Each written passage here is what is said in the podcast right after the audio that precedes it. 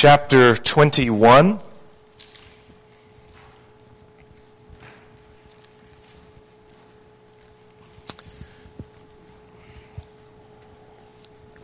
Revelation chapter 21 and verses 22 and following.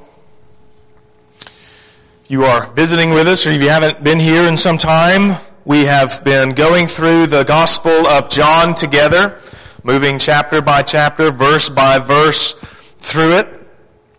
But as of the last few weeks, we have taken a break from the Gospel of John for about uh, four to five weeks to look at what I believe is one of the most vital and often not discussed topics to the life of a local church, which is the subject of the purity of the church carried out in church membership and church discipline.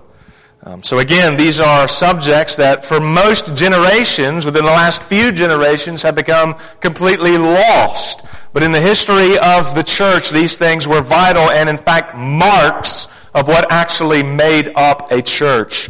So we've been spending the last few weeks um, going through these subjects, and we'll look at it again this week and as well next week. So it's a little bit different this morning. We're not going to be working through a passage of scripture alone. We're going to be looking at various passages of scripture.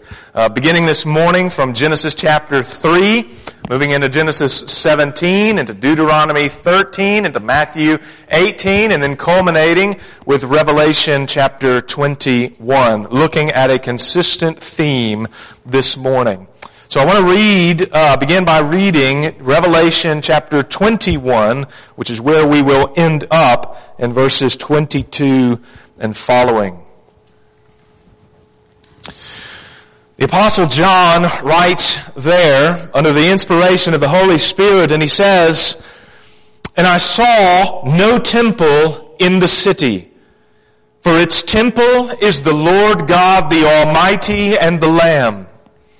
And the city has no need of sun or moon to shine on it, for the glory of God gives it light, and its lamp is the Lamb.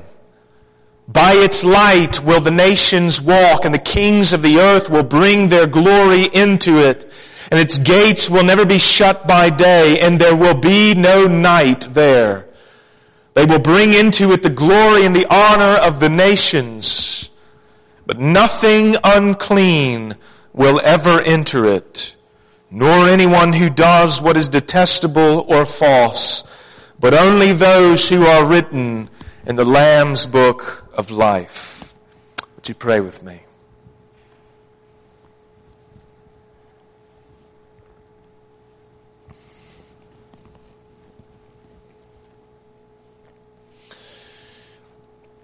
Father, you have worked a great salvation on behalf of sinners.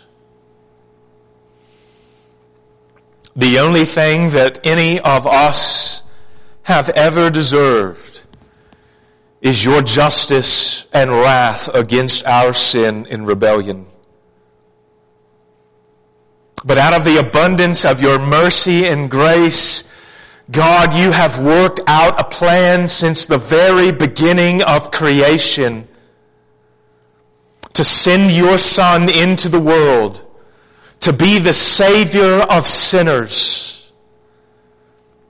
And Father, as you have worked out this plan and Christ has saved a people for himself, you have called your people under the old covenant and under this new covenant we enjoy now to be a holy people.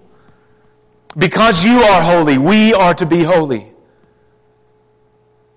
And so Father, I pray that as we consider this great work you have done and where it is all ending up at, the movement of history, moving towards a day when all of your people will be dwelling in your presence and there will only be holiness and joy and life and death will be no more. Father, help us to be witnesses to that day even now in how we conduct ourselves and in how we relate to one another in the body of Christ.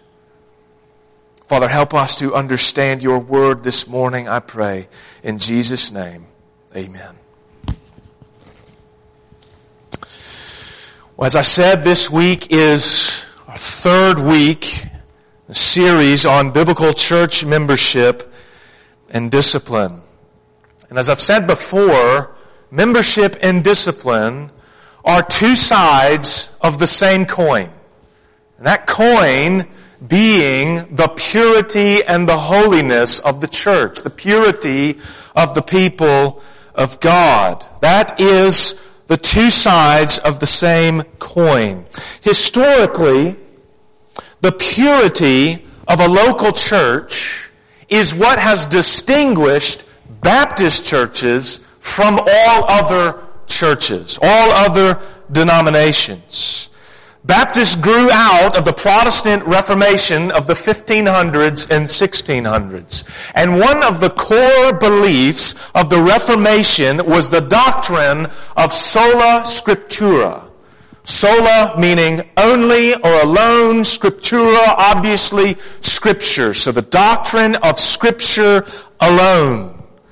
Protestants argued against their Roman Catholic counterparts that the Bible not councils, not creeds, not bishops, not popes, but the Bible alone was the final authority in all matters of faith and life. This is what all Protestants argued. This is what, what sprung the Protestant Reformation in the 1500s and 1600s. Well, early Baptists also believed this doctrine. And as they applied it, as they began to look to scripture on all matters of faith and life, they began to come to some radically different conclusions from their Anglican and Congregational and Presbyterian brothers and sisters about what scripture taught about the nature of the church. Radically different. What distinguished Baptists from all others was not fundamentally their belief in the right mode of baptism by immersion. That is not what was fundamentally distinguishing them from others. It wasn't as well that they rejected infant baptism and that they taught that only those who have made a credible profession of faith should be baptized. These beliefs were, were the products of something that was more fundamental. Namely, that a local church should be a pure people. And by this they meant that it should only be made up of those who are truly born again. Those who are truly regenerate. Those who are continually repenting Christians. That is what the church should be, and that is what they meant by a pure church. The church, they argued, is not a mixed community. It does not consist of both believers and unbelievers. It does not consist of believers and their unbelieving children.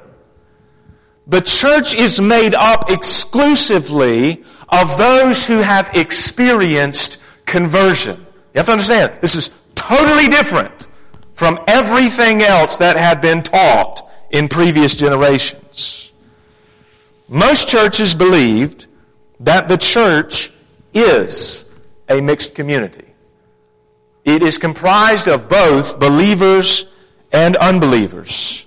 So you had some churches, like the Church of England, that was a state-sponsored church, and the way they practiced membership was that if you were born in the dominion of the Church of England, if you were born in England, by virtue of your birth, you were a member of the church.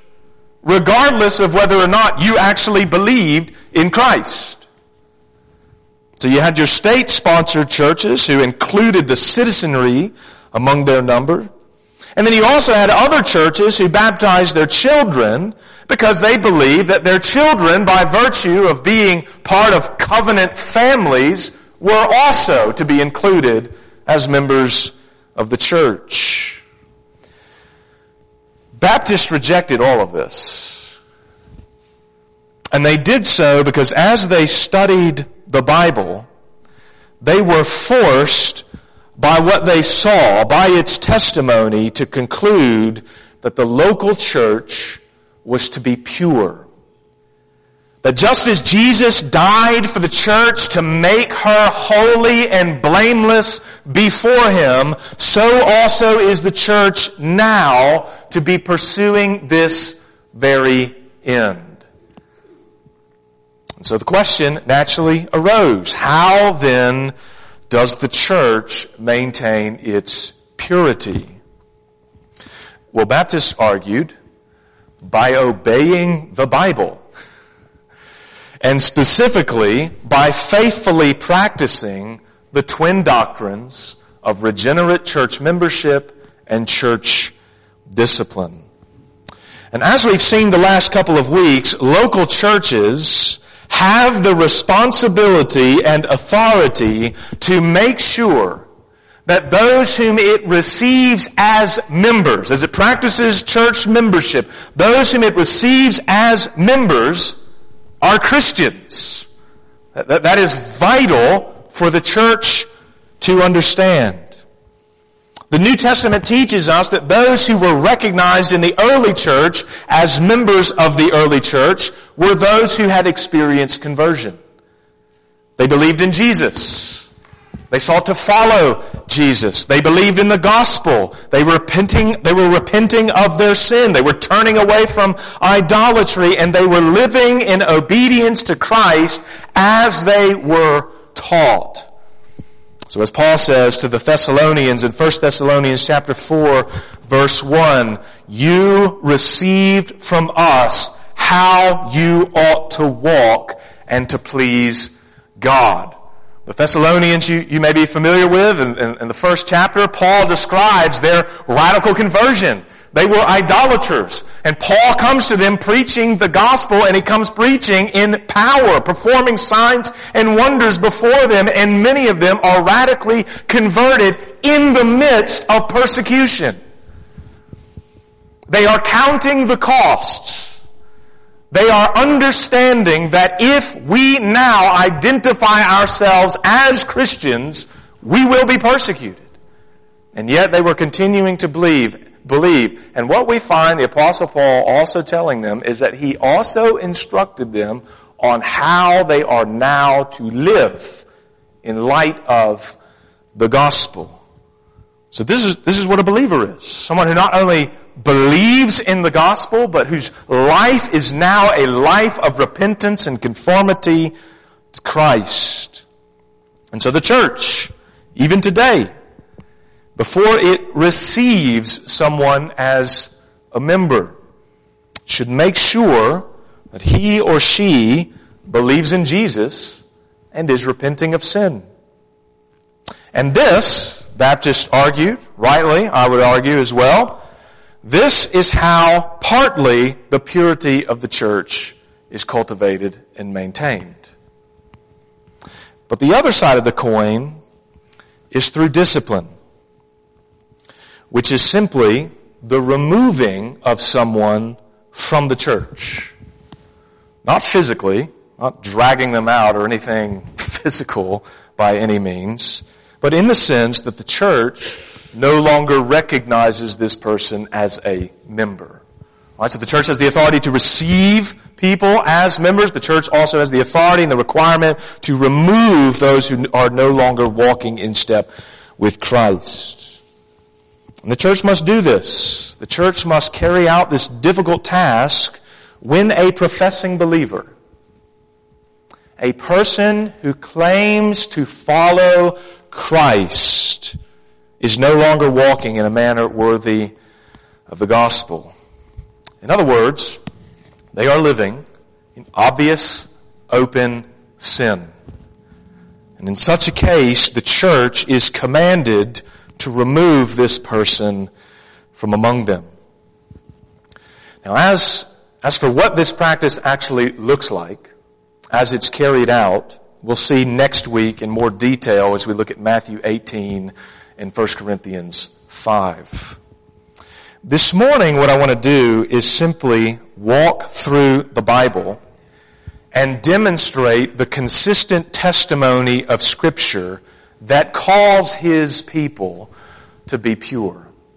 Where God calls his people to be pure. And that this happens, this purity of the people of God happens in one of two ways. Either God's people, as a corporate body, separate themselves from sin. Or God separates them from himself.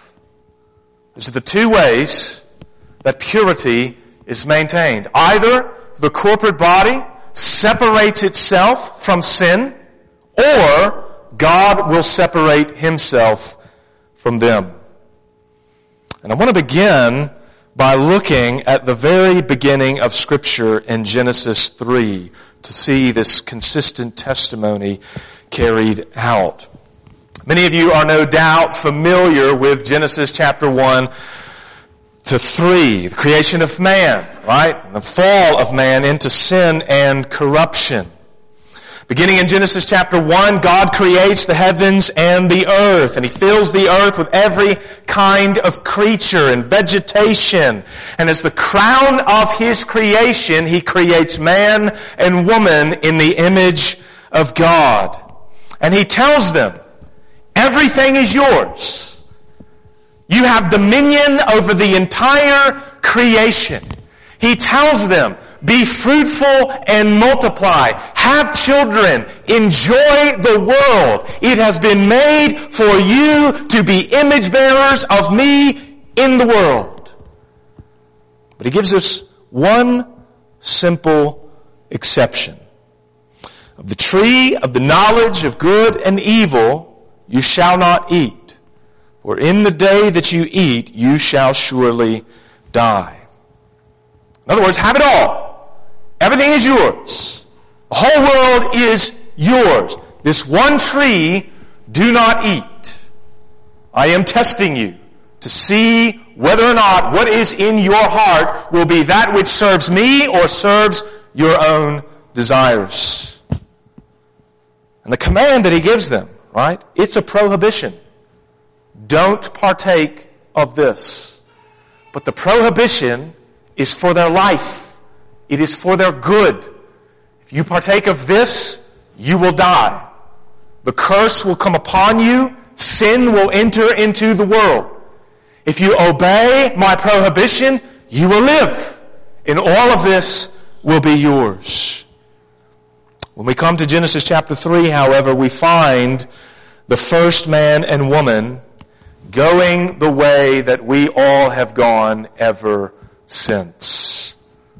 They don't believe God. And they disobey God. They disobey His Word. In fact, we are told that when they looked at the fruit, they saw that it was desiring to their eyes. They desired the fruit more than they desired communion and fellowship with God. And so they partook, and they ate, and they disobeyed, and they fell. And in that moment, sin entered into the world. God's creation. God's holy place. The vast world that He had made not only for man's enjoyment, but as a place in which God and man would walk together. A place in which God and man would live together had now become stained with sin. Now friends, God is a holy God. And there is nothing impure in Him. And therefore His people must be a holy people. This is a, this is a truth that we find all throughout scripture from beginning to end. A command to His people, be holy for I am holy. The problem was that Adam and Eve were no longer holy. They were now sinful and corrupt. And so what does God do? He removes the sin from his presence. He removes the sin from holy ground. Genesis chapter 3 verse 23 says that the Lord God sent man, Adam and Eve, sent man out from the Garden of Eden. He removed them from his presence. And there was now a separation between God and man.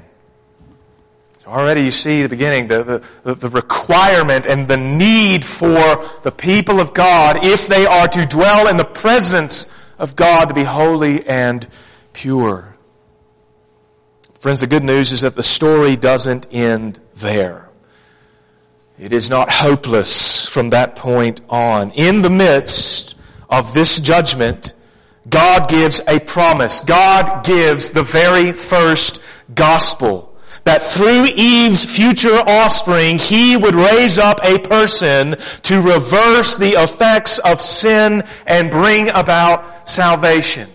Eve would have an offspring who would crush the head of the serpent, no longer obeying the serpent, no longer obeying Satan, no longer obeying the flesh, but one who would come and would have victory over the serpent.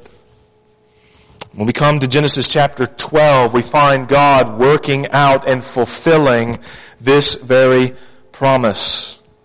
He raises up Abraham and he calls Abraham out of paganism. And he tells Abraham that the promised offspring and savior is going to come through his family. The offspring that is going to bring about a multitude of nations to be blessed is going to come through his family. And he makes a covenant with Abraham, promising him that his family is going to be the unique people of God, promising him that out of all of the people of the earth, God is going to bless and he's going to care for Abraham's offspring because it, it, because it is through them that the promised Messiah will come and the world will experience and see and know their Savior. In Genesis 17, God gives to Abraham the sign of this covenant. So the promise is in Genesis 12. Now he's going to give them a sign by which they know that Abraham's family is going to be a unique, distinct people through whom the Messiah comes. And that sign in Genesis 17 is the sign of circumcision. Every male child who is a descendant of Abraham is to be circumcised when they are eight days old. And this is how the people of God are going to be distinguished from the rest of the world. Those who are circumcised are God's people. They are clearly seen to be God's people. Those who are not circumcised are not recognized as God's people. God also says in verse 14 of Genesis 17, any circumcised male who is not circumcised in the flesh of the foreskin shall be cut off from his people. He has broken my covenant. So here, friends, we have, we see that there is to be a very clear distinction between those who are God's people and those who are not. There is to be a separation. And the way that the distinction was made here was through the sign of circumcision. Those who receive it are God's people. Those who do not are cut off and are not recognized as His people. Same thing continues on as we move through the history of Israel and we come to the book of Deuteronomy. And in Deuteronomy, we find that God's people are not only distinguished from the world by circumcision, but they are distinguished from the world by their obedience to His commands. That His laws that they have given Him are more righteous than the laws of the nations, and the people are to be recognized by this obedience. So for example, the passage that we read earlier in Deuteronomy chapter 13, there we find that God gives instructions for how His people are to deal with false prophets. False prophets are carrying the people of God away from God into other ethics, other morals, other practices. And he says there that if a prophet arises and perhaps even prophesies something that comes true or even performs some sign or wonder, but he tells the people of Israel to worship another God, that prophet is false. I have not sent him, and he is not a part of my people.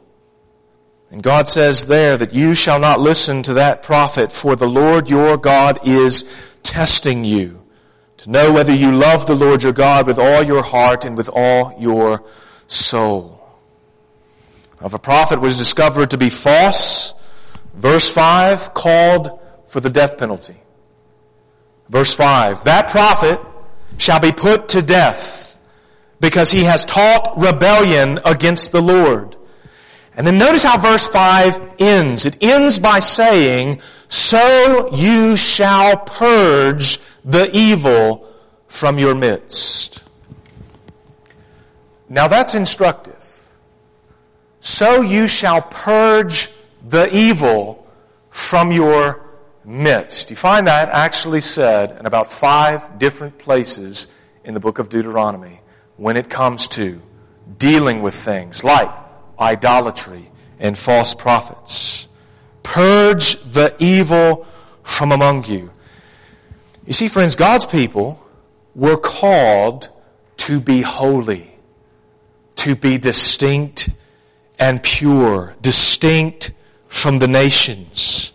They were not to engage in the idolatry and the false religions around them. They were not to embrace the customs of the other peoples.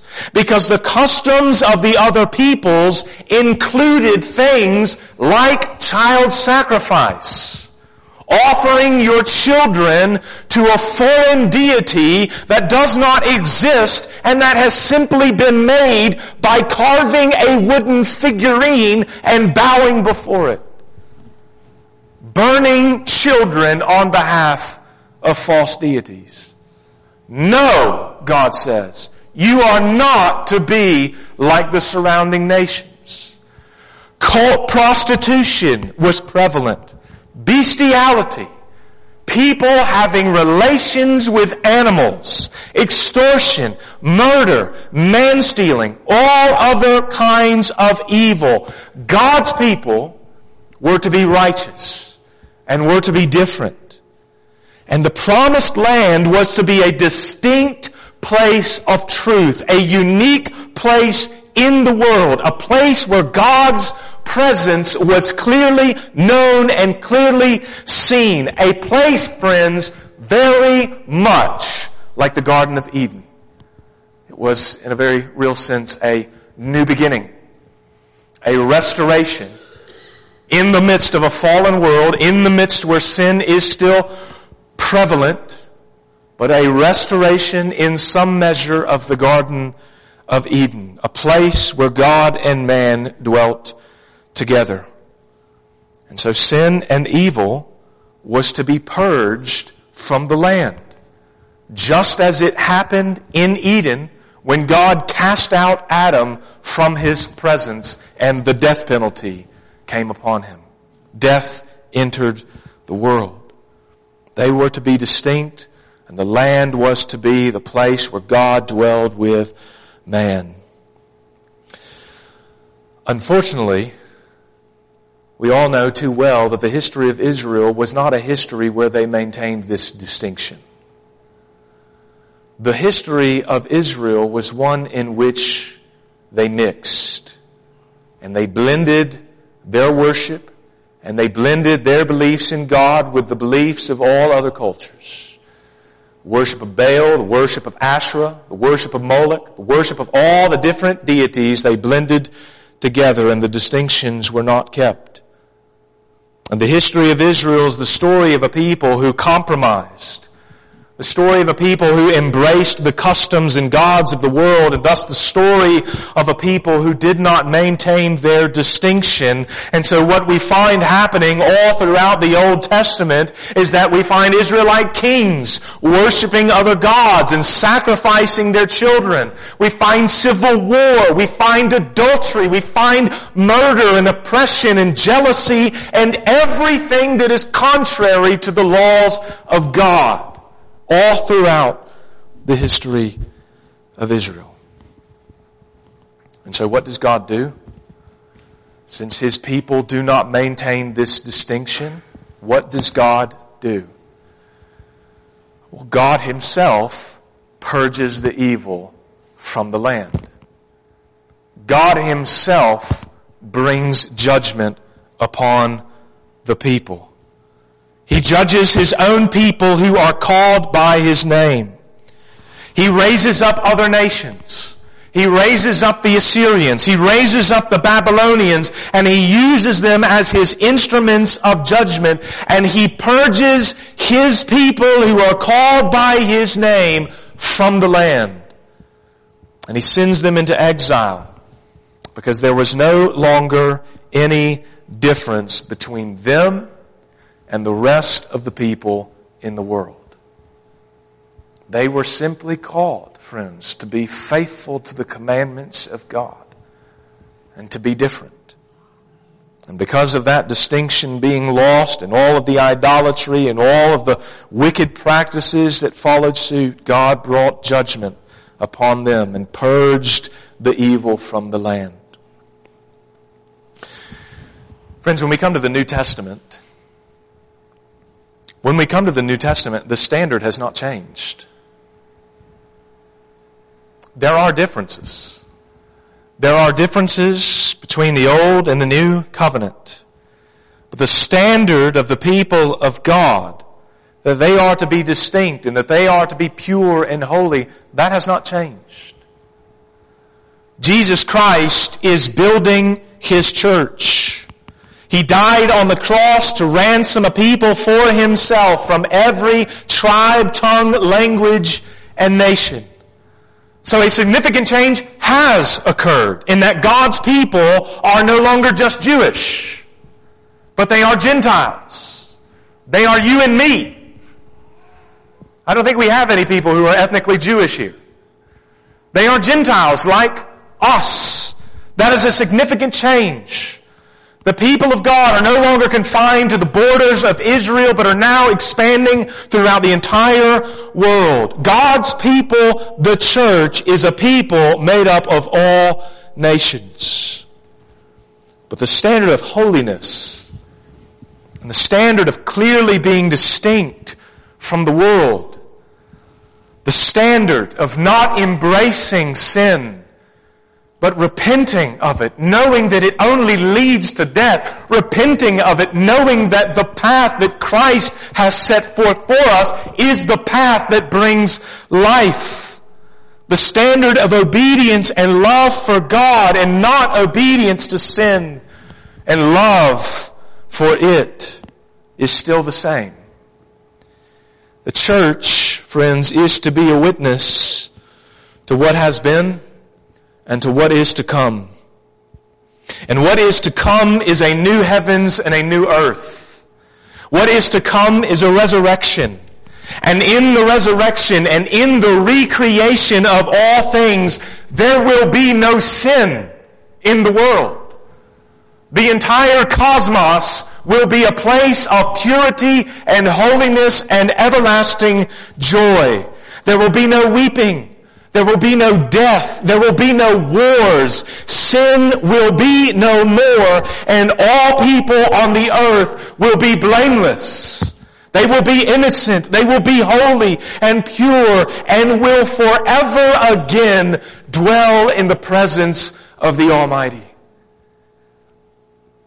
And so how does the church then bear witness to this future? How does it already begin to demonstrate that this is what is to come? Well, one of the ways, one of the ways, friends, is by making and maintaining the clear distinction between who God's people are and who God's people are not. By pursuing together as a corporate body the purity of the local church. By only recognizing as God's people those who trust in Christ and repent of sin. The practice of church membership. Receiving those who have experienced regeneration, those who have received the Holy Spirit.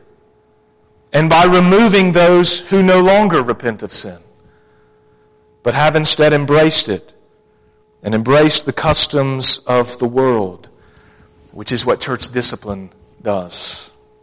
The purging, if you will, of the evil. And this is what Jesus commands the church to do, in fact, in Matthew chapter 18 and verses 15 to 18.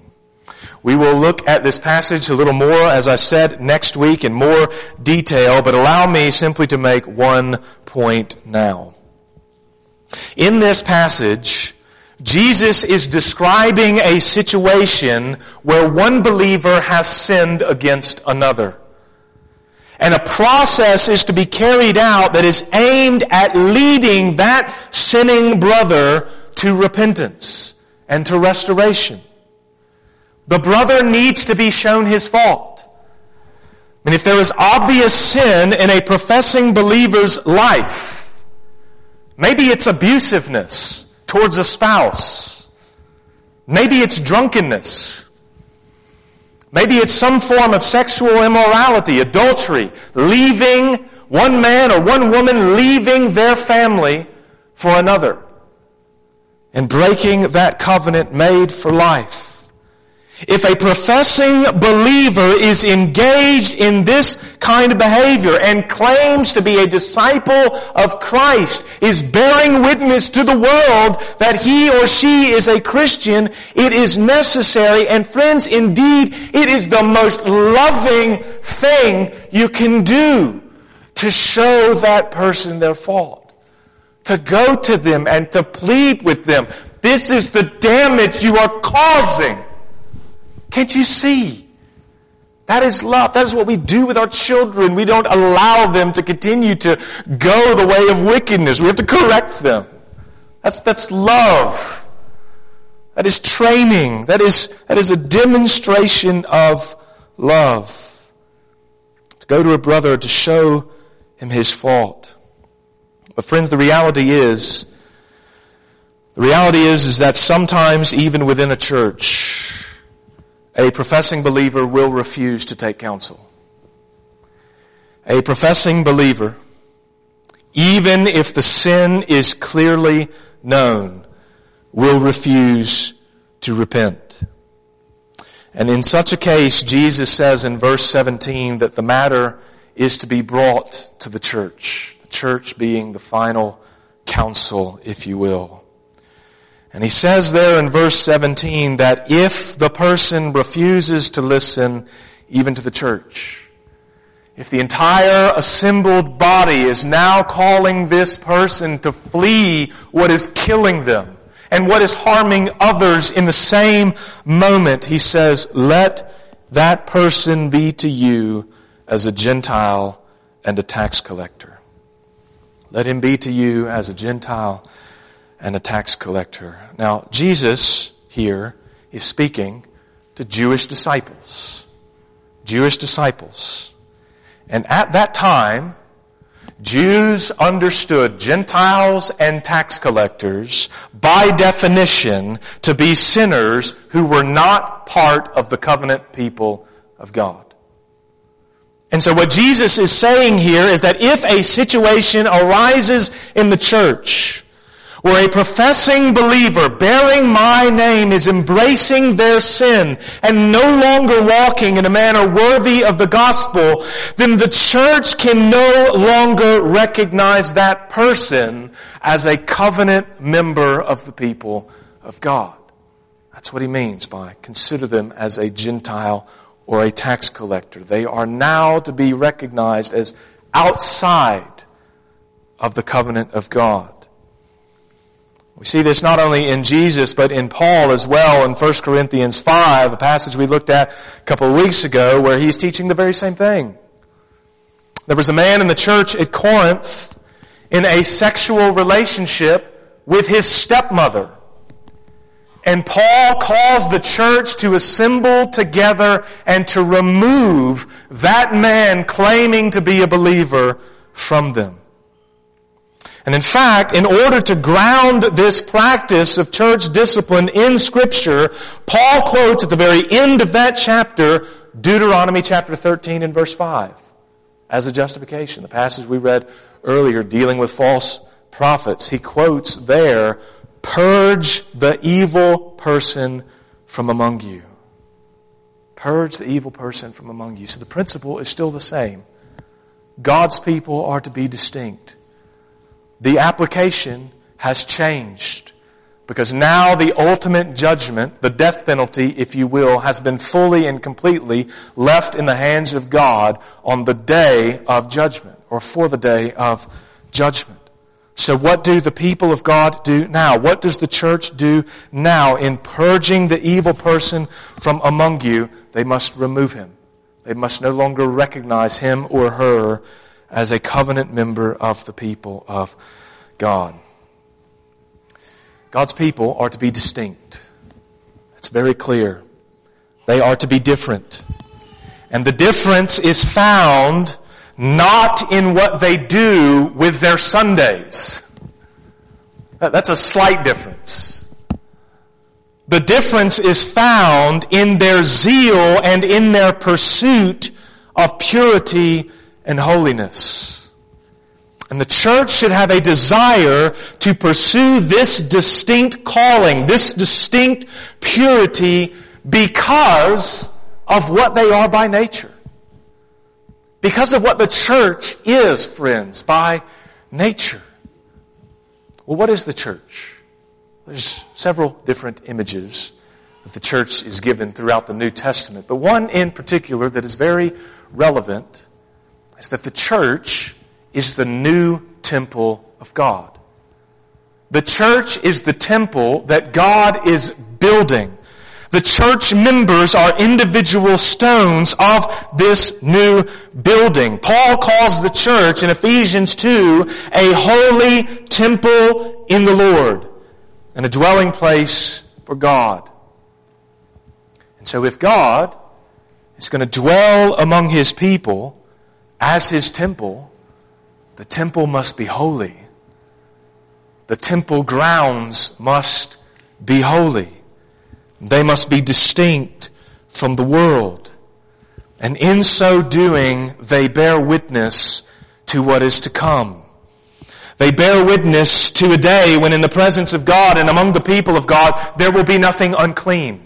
Nothing unclean will enter the temple of God. Nothing sinful, nothing evil. Only what is pure, only what is holy, and only what makes for the everlasting joy and peace for God's people and the world. And the apostle John tells us about this very day in Revelation chapter 21 verses 22 to 27, the passage that we read in the very beginning. Where he says there again, let me read it for you again, and I saw no temple in the city, for its temple is the Lord God, the Almighty, and the Lamb. And I might add the people who are united to the Lamb. And the city has no need of sun or moon to shine on it, for the glory of God gives it light, and its lamp is the Lamb. By its light will the nations walk and the kings of the earth will bring their glory into it and its gates will never be shut by day and there will be no night there. They will bring into it the glory and the honor of the nations. But listen, nothing unclean will ever enter it. Nor anyone who does what is detestable or false, but only those who are written in the Lamb's book of life. Friends, from the very beginning of creation, from the very beginning until the very end in Revelation, God desires for His people to be pure, to be holy. And the church is no exception. She is to be distinct from the world because God, her Savior, is holy and distinct from the world. She is to begin already pursuing this very end that we find in Revelation.